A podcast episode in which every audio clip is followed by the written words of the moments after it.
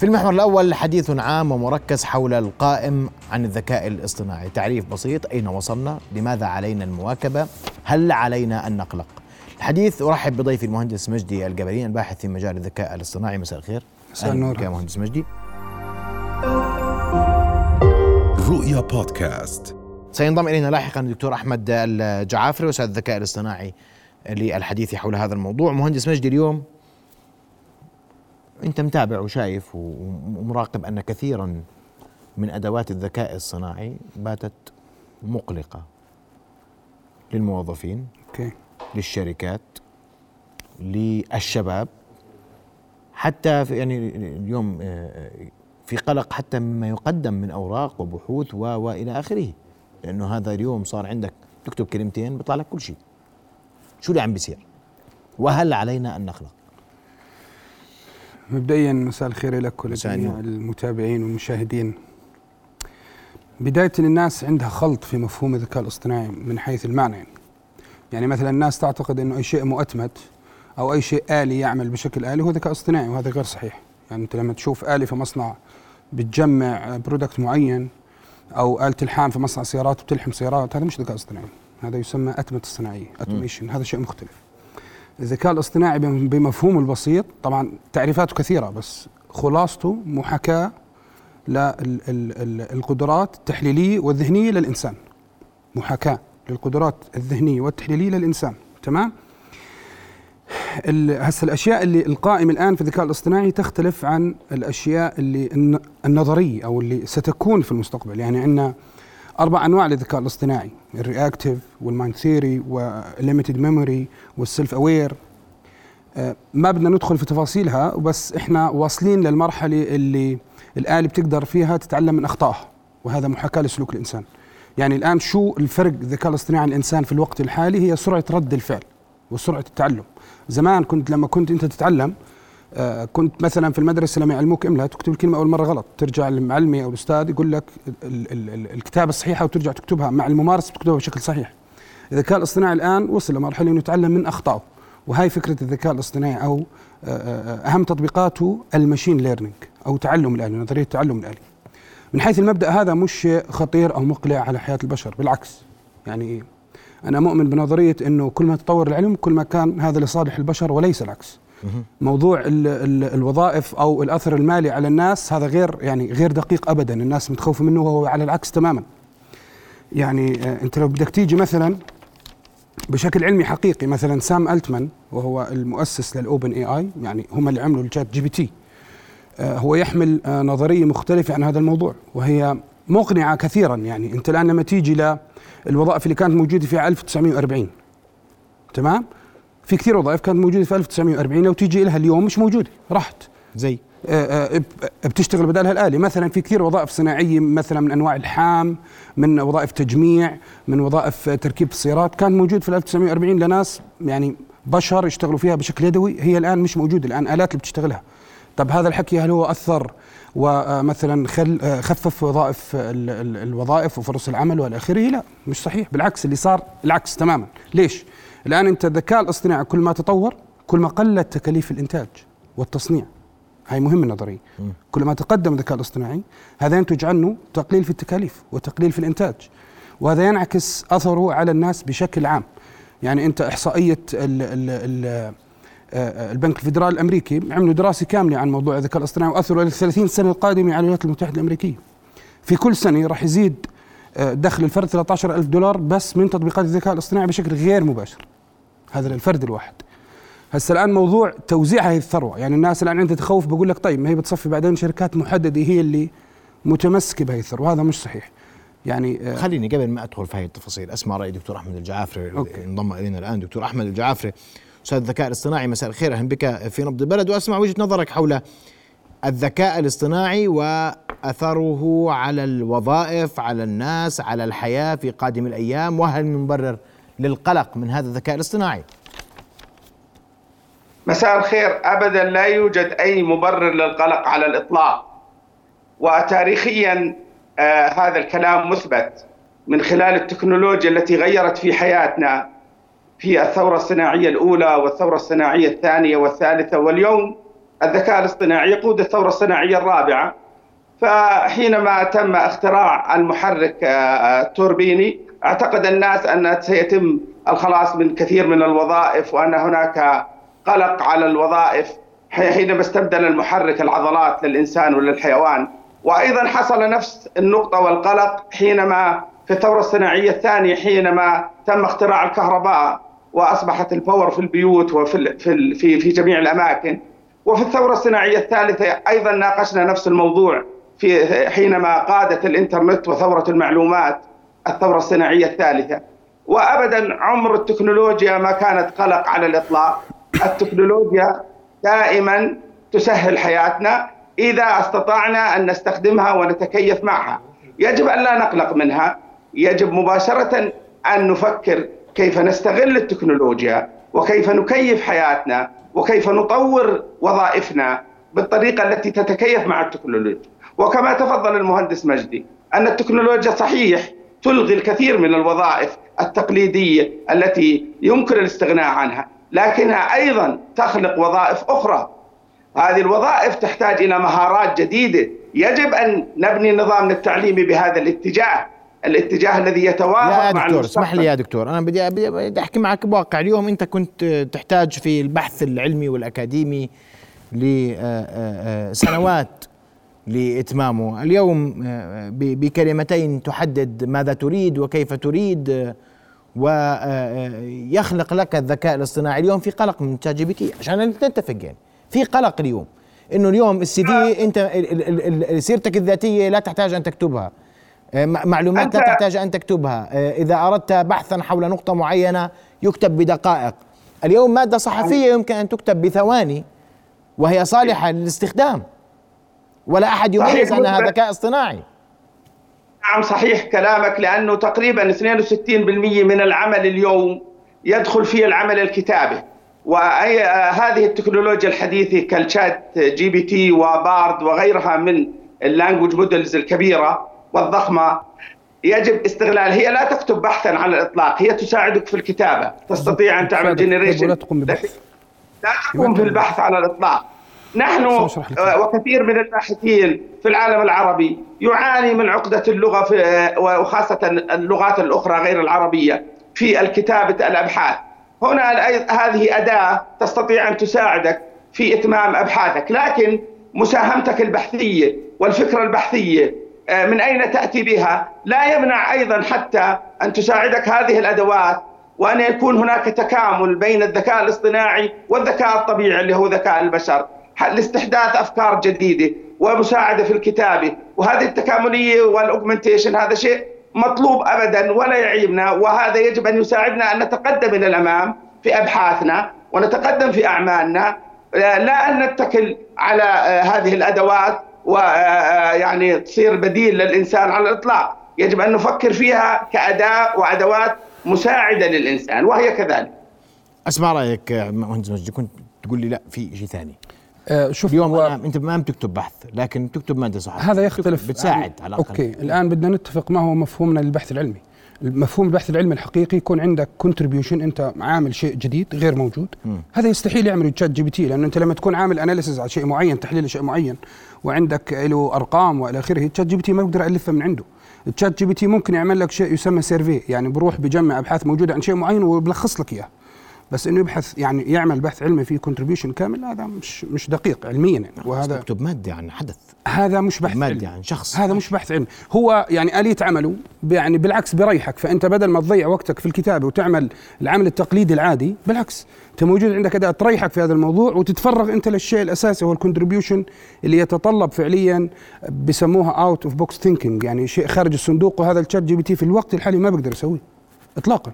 يعني هذا ما يسمى في الذكاء الاصطناعي اللي هي ال theory of mind وهذا لسه تشا... ال... ال... الذكاء الاصطناعي ما في ناس بردوا على الإيميلات عبر عبر هذه الوسيلة يستخدمها للرد على على مراسلاته. طيب يا سيدي هذا أنا بستخدمها. أنا بستخدمها. بستخدمها نعم بستخدمها. طيب. يعني الآن في service موجودة مثلا بتقدر تشترك فيها على واتساب مثلا اسمها فهيم جديدة.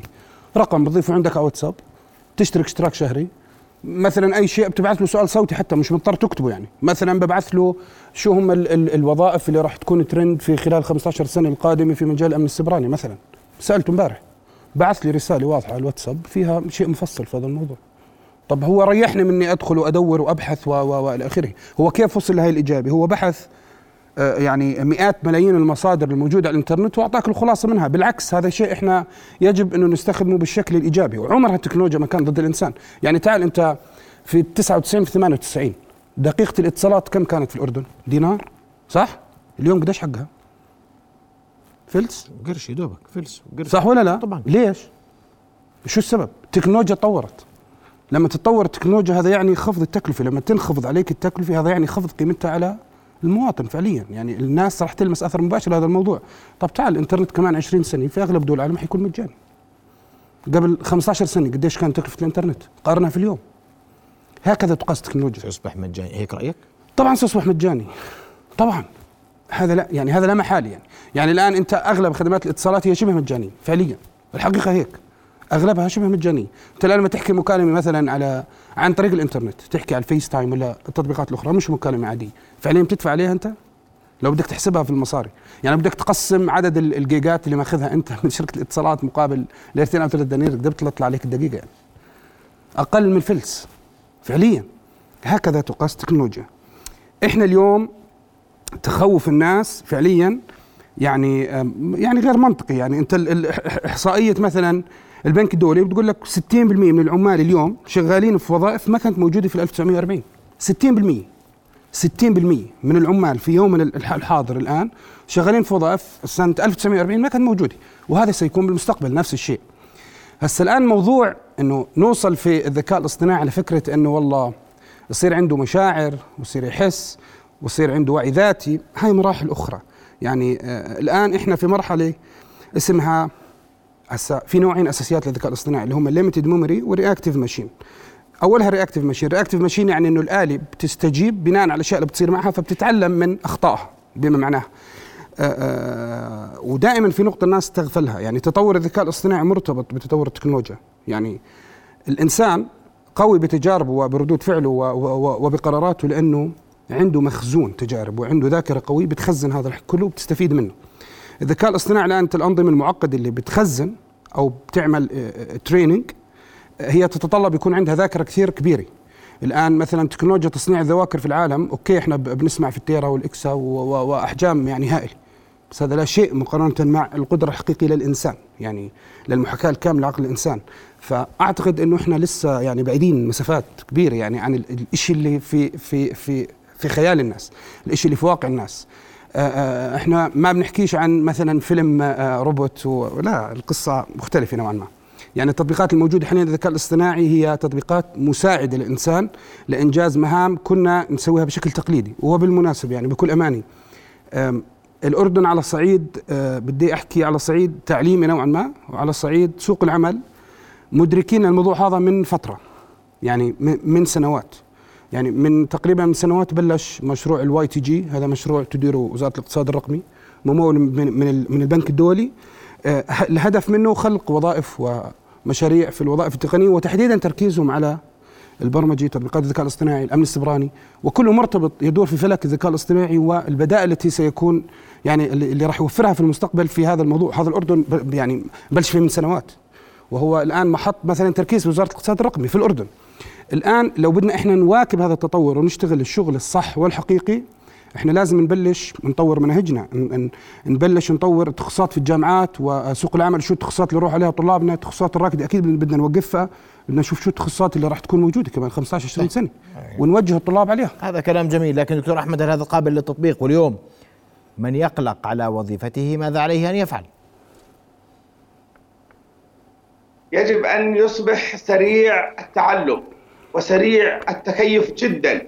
وإلا سيخسر وظيفته بلا شك. إن لم يخسرها اليوم سيخسرها غدا. أيضا مؤسساتنا يجب أن تفكر بنفس الطريقة.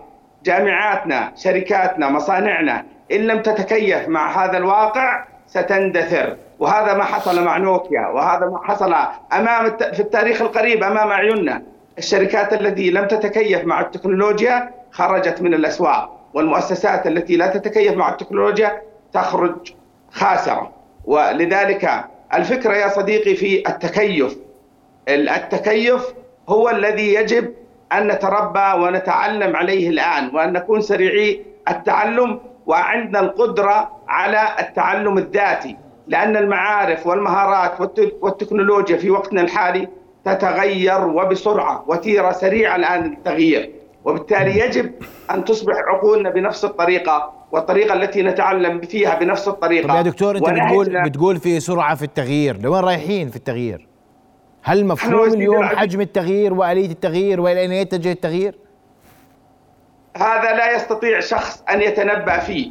حتى يعني آه، كبار الناس اللي يعني ألان ماسك تكلم وقال إنه أنا على حافة العلم في مجال الذكاء الاصطناعي، يعني أنه يعرف حدود هذا العلم على الإطلاق، وقال أن الذكاء الاصطناعي أخطر بكثير من القنبلة النووية ولا بل من القنابل النووية، وأن يعني طبعا هذه الخطورة التي يتكلم فيها الان ماسك ليست خطورة وظائف وإنما يتكلم عن حينما يصبح الذكاء الاصطناعي أذكى من الإنسان. هنا هذه أيضا ينقسم فيها العلماء إلى قسمين منهم من يتخوف من الذكاء الاصطناعي ومستقبل الذكاء الاصطناعي ومحددات الذكاء الاصطناعي ويجب على الإنسان أن يحدد ذكاء الآلة حتى لا تصبح في يوم من الأيام الآلة أذكى من الإنسان. حينها لن يتنبأ الإنسان كيف تستطيع الآلة أن تتصرف وهي أذكى منه. لأن الإنسان الآن لا يستطيع النمل أن يتنبأ بأعمال الإنسان لأن الإنسان آه، أذكى منه. ولا يستطيع النمل أن يكون خطرا على الإنسان. يستطيع الإنسان بأي لحظة التخلص من النمل إن أراد لأنه أشد ذكاء. فإن أصبحت الآلات أكثر ذكاء وهذا أمر وارد ويتخوف منه كثير من العلماء في هذا المجال. وأنا أتكلم لست هذا ليس رأيي الشخصي وإنما رأي قسم كبير من العلماء في هذا المجال. لذلك نحن يجب أن تكون استراتيجيتنا الوطنية واضحة في هذا المجال. يجب أن يبدأ التدريب عندنا في هذا المجال. يجب أن يكون اجيالنا واعيه في هذا المجال. يجب أن ننظم ونؤطر استخدام هذه التكنولوجيا. كما تفضلت أبسط شيء واحدة من ال tools اللي ظهرت حديثا وجعلت هذا اللغط الكبير هي ال ChatGPT يجب أن ننظم عمل ال ChatGPT بالتعليمات وبالانظمه وبالقوانين وبالأخلاق أيضا. ما, ما هل الإنتاج العلمي كما شو الضامن؟ شو الضامن؟ يا دكتور شو الضامن اليوم؟ شو الضامن اليوم؟ أنا لا أملك القدرة والمكنة اليوم لأعلم هل استخدم الموظف الشخص المعني هذا الذكاء الاصطناعي ووظفه أم لا؟ اليوم المؤسسات عم تعطي تعليمات وعم تعطي تنويه وعم بتنبه موظفينها كيف نستخدم؟ لماذا نستخدم؟ وكيف يمكن لك أن تستخدم هذا الذكاء الاصطناعي؟ لكن ما الضامن اليوم؟ هذا تخرج وخلص وبيشتغل وله سنين بيشتغل شو الضامن إنه ما يستخدم الذكاء الاصطناعي بطريقة غير تقليدية.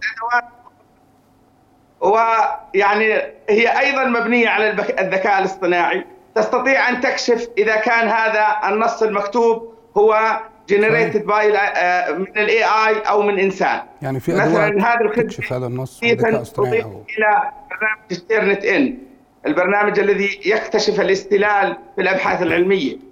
أضيفت له خدمة ال AI يستطيع أن يكتشف إذا كان النصوص آه، منتجه من آه، برنامج ذكاء اصطناعي كال ChatGPT أو Bard أو غيره. نعم. أشكرك كل الشكر آه، دكتور أحمد على وجودك معنا. دكتور أحمد الجعافر أستاذ الذكاء الاصطناعي. وأشكرك على الملاحظات التي أبديتها. وتحدث أن الأساس اليوم العلم مهندس مجدي بتقول ذكر الدكتور في برامج تكشف إذا ما كان الشخص استخدم الذكاء الاصطناعي أم لا. نعم.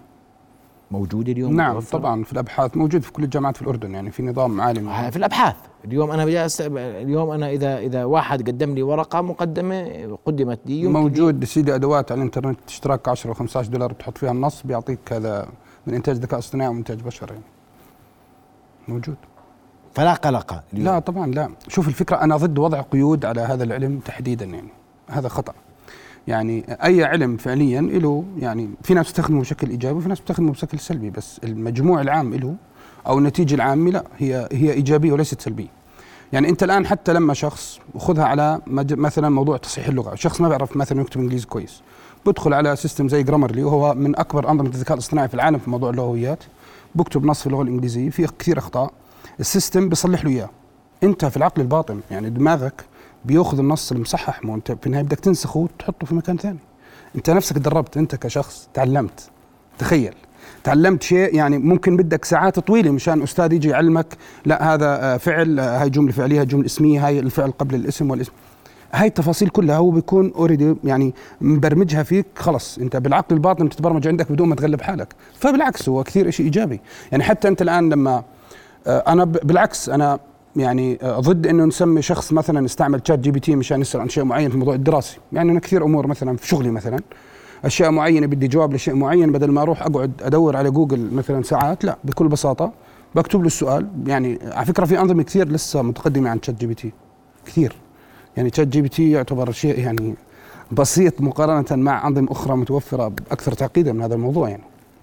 وإحنا بنحكي عن ال ال ال يعني version هو يعني available للناس في أنظمة commercial متوفرة. لا كثير معقدة والموضوع فيها مختلف تماما يعني. لسه لو تشوفها بجوز تكون وجهة نظرك سلبية أكثر. إيش فيها يعني؟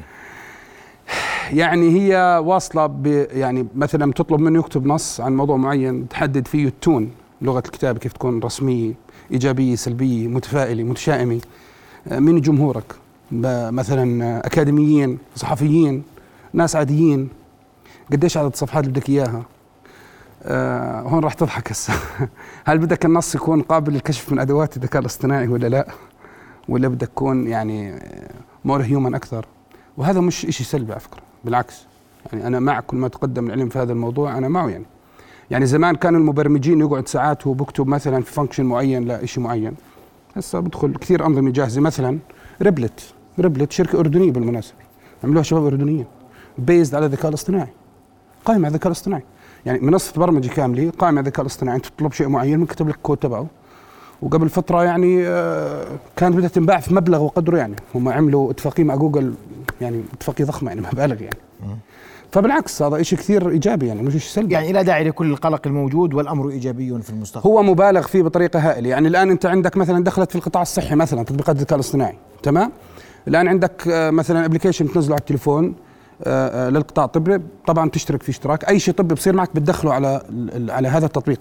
طبعا تخيل إنه هو بوظف تجارب العلماء كلها والأطباء كلها في العالم في هذا الموضوع وكل فترة بيعطيك assessment تقييم طبي أو توقعات لحالتك. يعني أنت لما تعمل مثلا فحص في مختبر بتدخله نتائج فحص المختبر. بس كان عادي. بدخلها عنده وبيعطيك أنت على الأغلب بنسبة كذا. عندك مشكلة مثلا في البنكرياس هيك. عندك مشكلة في الدم كذا كذا. عندك نقص فيتامين د طب هذا الدكاترة العادية قديش بده وقت لما مثلا يحددوا ويعرفوا يعطيك إياه؟ طب هذا شيء سلبي؟ لا بالعكس شيء كثير إيجابي.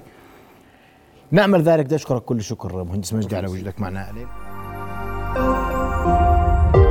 رؤيا بودكاست.